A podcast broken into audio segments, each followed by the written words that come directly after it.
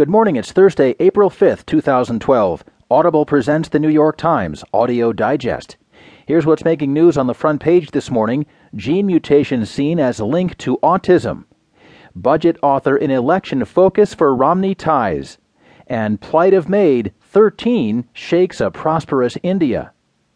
In this morning's national headlines, New Orleans officers sentenced in shootings. Untangling a border could leave a mess for some. And voters reject extension of civil protections to gay residents. In this morning's financial headlines, the Dow was down 124 yesterday.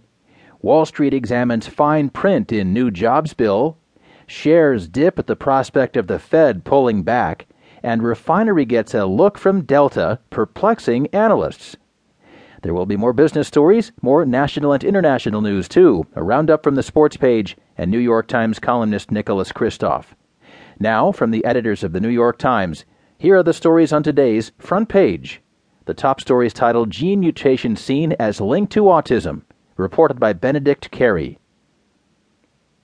Teams of scientists working independently have for the first time identified several gene mutations that they agree sharply increase the chances that a child will develop autism. They have found further evidence that the risk increases with the age of the parents, particularly in fathers over age 35.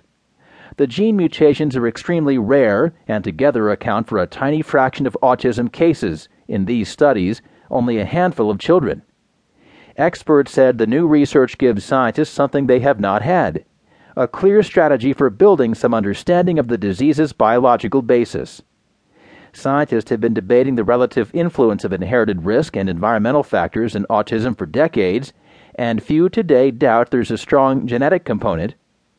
But biologists have groped in vain for a reliable way to clarify the underlying genetics of these so-called autism spectrum disorders, including Asperger's syndrome and related social difficulties that are being diagnosed at alarmingly high rates, on average in 1 in 88 children, according to a government estimate released this week.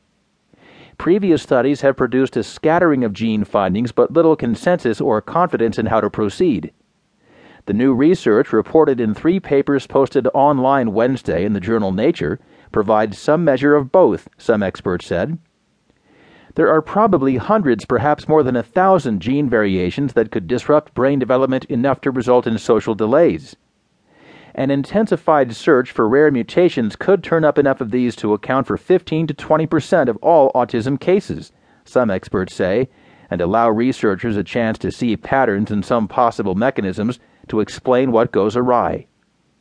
These studies aren't so much a breakthrough because we knew this was coming, said Jonathan Sabat, a professor of psychiatry and cellular and molecular medicine at the University of California, San Diego, who was not a part of the research teams. But I'd say it's a turning point. We now have a reliable way forward, and I think it's fair to expect that we will find 20, 30, maybe more such mutations in the next year or two, Sebat said.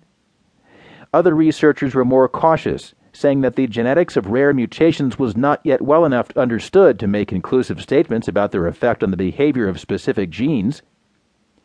The emerging picture suggests that the search for therapies will probably be a very long one, and that what is known generally as autism may represent a broad category of related but biologically distinct conditions. This is a great beginning, and I'm impressed with the work, but we don't know the cause of these rare mutations or even their levels in the general population, said Dr. Aravinda Chakravarti of the Institute of Genetic Medicine at the Johns Hopkins University Medical School, who was not involved in the studies.